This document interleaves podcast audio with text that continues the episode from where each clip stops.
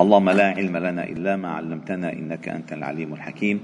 علمنا اللهم ما ينفعنا وانفعنا بما علمتنا وزدنا علما واجعلنا ممن يستمعون القول فيتبعون أحسنه وأدخلنا برحمتك في عبادك الصالحين. وبعد، فلا نزال معكم أيها الأحباب الكرام في مجالس القرآن ضمن دروس قرآن الفجر، وقد وصلنا إلى قوله تعالى من سورة آل عمران: بل الله مولاكم وهو خير الناصرين سنلقي في قلوب الذين كفروا الرعب بما أشركوا بالله ما لم ينزل به سلطانا ومأواهم النار وبئس مثوى الظالمين.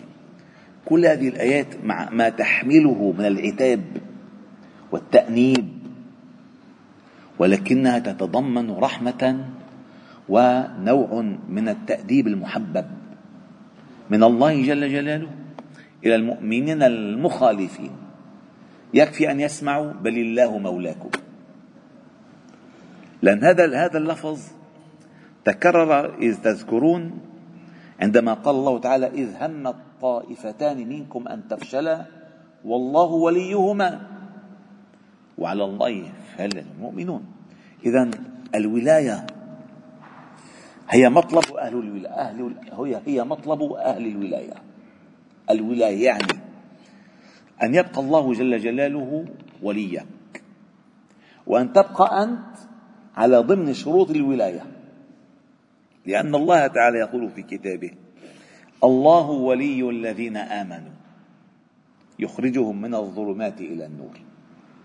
ويقول الله تعالى: إن وليي الله الذي نزل الكتاب وهو يتولى الصالحين. ويقول تعالى: ألا إن أولياء الله لا خوف عليهم ولا هم يحزنون. إذن محور كل هذه المسائل أن تبقى متصفا بهذا الوصف، يعني أن يبقى الله جل جلاله وليك فتكون أنت من أولياء الله، فكل ما يحصل لا غرو فيه، وكله يتصلح، كله يصلح، كله ينجبر. لذلك سيأتي معنا لما صعد المسلمون في إلى جبل أحد تاركين ساحة المعركة وراءهم، فقال أبو سفيان، بلش يصرخ أبو سفيان كذا، فقال: ماذا ماذا نرد عليه يا رسول الله؟ فقالوا: قولوا له الله مولانا ولا مولى له. هذا المعيار، والمولى بمعنى إن الله لنا مرجعية، نعم المولى ونعم النصير، ذلك بأن الله مولى الذين آمنوا وأن الكافرين لا مولى لهم. إذا الإنسان ما شعر بهذه القضية هو ليس لا من أهل الولاية ولا الدراية ولا شيء. هو الأصل أن يكون إياك نعبد وإياك نستعين اهدنا، يعني هناك ولاية، ولاية لله عليك، كلما تحق تحققت أنت بها أصبحت لله تعالى من الأولياء. والحديث يقول: من عادى لي وليا فقد أذنته بالحرب. يعني الله يحارب لك ويحارب عنك ويدافع عنك ويمكر لك ويكيد لك، لا يكيد بك، يكيد لك، كما قال ليوسف عليه السلام: كذلك كدنا ليوسف، ما بيوسف. فالله يمكر لك، يكيد لك، ينصرك، يدفع عنك، إذا كنت متحققا بهذه الولاية.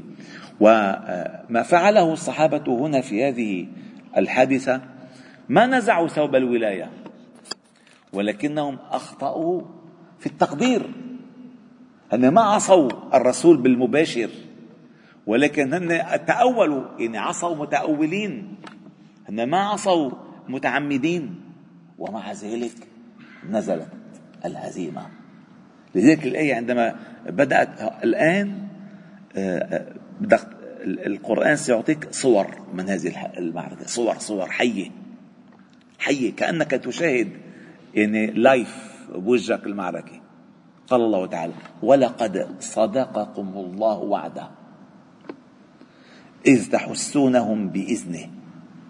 هذه بداية المعركة، صدقكم الله وعده بنصره عليهم وهزيمتهم أمامكم. فالله صدقكم وعده إذ تحسونهم أي تقطعون رقابهم، الحس والقتل بإذنه.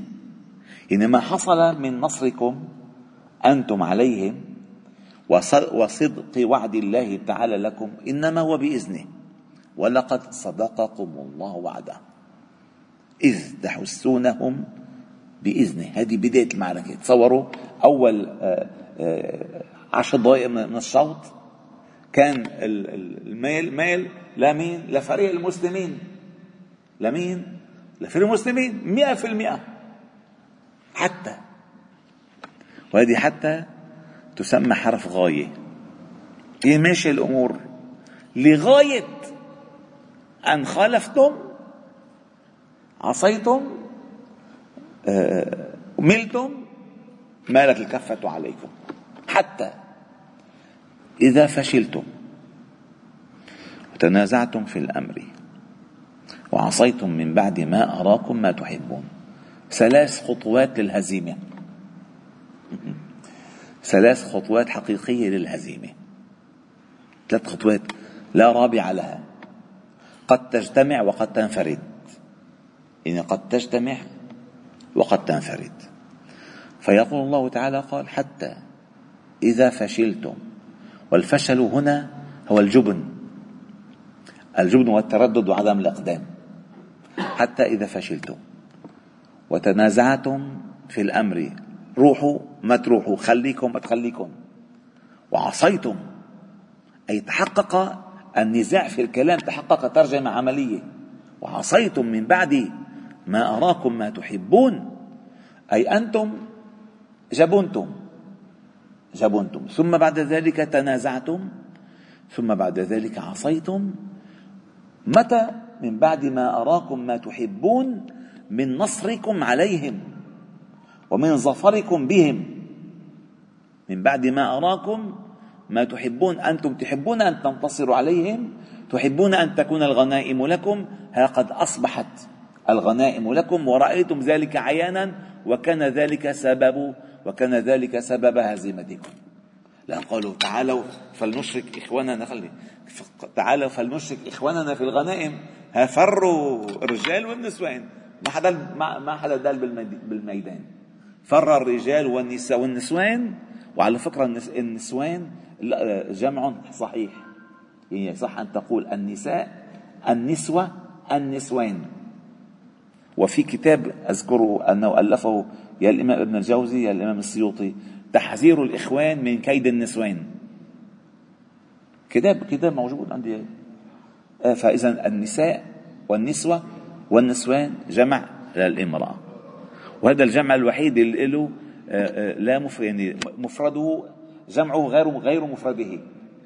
ما في تقول امرأات، انت امرأة جمعها نساء، امرأة جمعها نسوان، فهمت كيف؟ امرأة نسوة، وقال نسوة في المدينة، وقالت امرأة العزيز.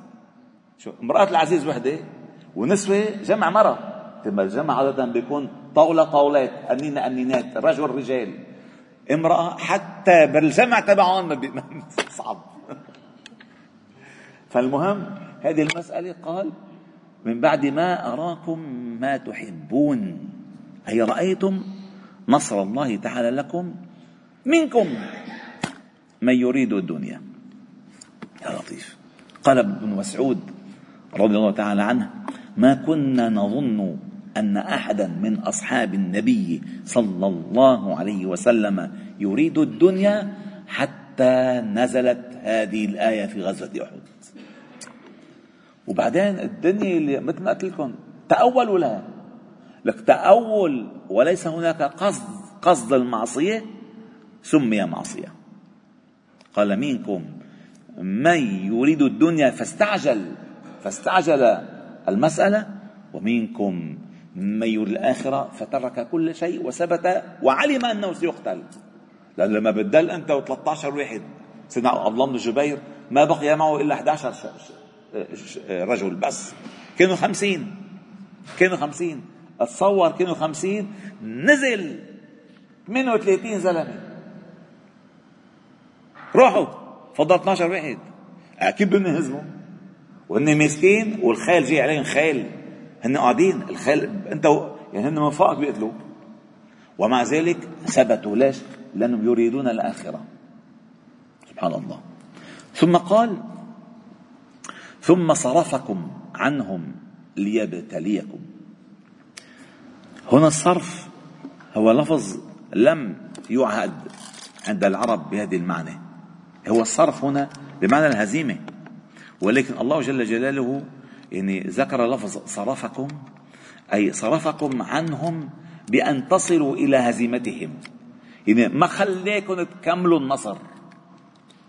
وما صرفوه لكم إلا ليبتليكم، أي ولقد صرفكم عنهم ثم صرفكم عنهم ليبتليكم، يعني صرفكم عنهم عن إكمال هزيمته هزيمتكم له بسبب ابتلائه لكم، سيبتليكم. هذا المدرسة، وهذه المدارس هي لنا نحن. غزوة بدر انتهت، ولكن مفاعلها إلى الآن موجودة في الأمة. إلى الآن الصراع على الدنيا، إلى الآن تأول الأوامر النبوية، إلى الآن الأهواء تتحكم، إلى الآن وإلى الآن المسألة منا واضحة عند أغلب، للأسف يعني الله يحكي عنا جميعا، عند أغلب العاملين في الحقل الإسلامي منا واضحة قدامهم إرادة الآخرة. إرادة الآخرة منا واضحة. لو واضحة ما وصلنا لهم، لو واضحة ما شفنا المسائل يعني نزول. لأن يعني للأسف الأمة الإسلامية لهلا نزول. عم كيف كيف عم تزداد حملات الحج مثلا، عم تزداد حملات الحج وعم يروح بريق الحج، نفس الأمر عم تزداد جماعات الإسلامية وعم يروح بريق الإسلام، عم تزداد المدارس وعم يكسر الجهل. مظلوم ولا لا؟ عم تكتر المساجد عم يقلل العلم، عم تكتر الشهادات عم يقولوا الفقهاء. شوفوا بالسنة بالسنة إحصاء مخيفة، بالسنة كان حامل شهادة شرعية بالسنة بلبنان مئات. تكسر الشهادات ويقل الفقهاء ويقل العلماء. المهم هذه مشكلة، هذه مشكلة. يعني إلى الآن تراكم تراكم المسألة تسبب الصدمة الداخلية في الأمة. فقال: ثم صرفكم عنهم ليبتليكم. بلاء، يعني الطمأنينة الأخيرة والسلوى. ولقد عفا عنكم، إني خلص صفحة وانتهيت، بس ادرسوا، اعتبروا، خذوا العبر من هذه المسألة. ولقد عفا عنكم والله ذو فضل على المؤمنين لأنه وليهم ولأنهم أولياؤه، فالولاية لم تنفك عنهم أبدا، ولكن إنما أراد ابتلاءهم حتى نعتبر أو حتى تعتبر الأجيال من بعدهم ما الذي حصل وكيف انتهت المعركة. هذه بس الآية صورة واحدة من صور المعركة، ثم تأتي الصورة اللي بعدها: إذ تصعدون ولا تلون، إلى الغد إن شاء الله تعالى.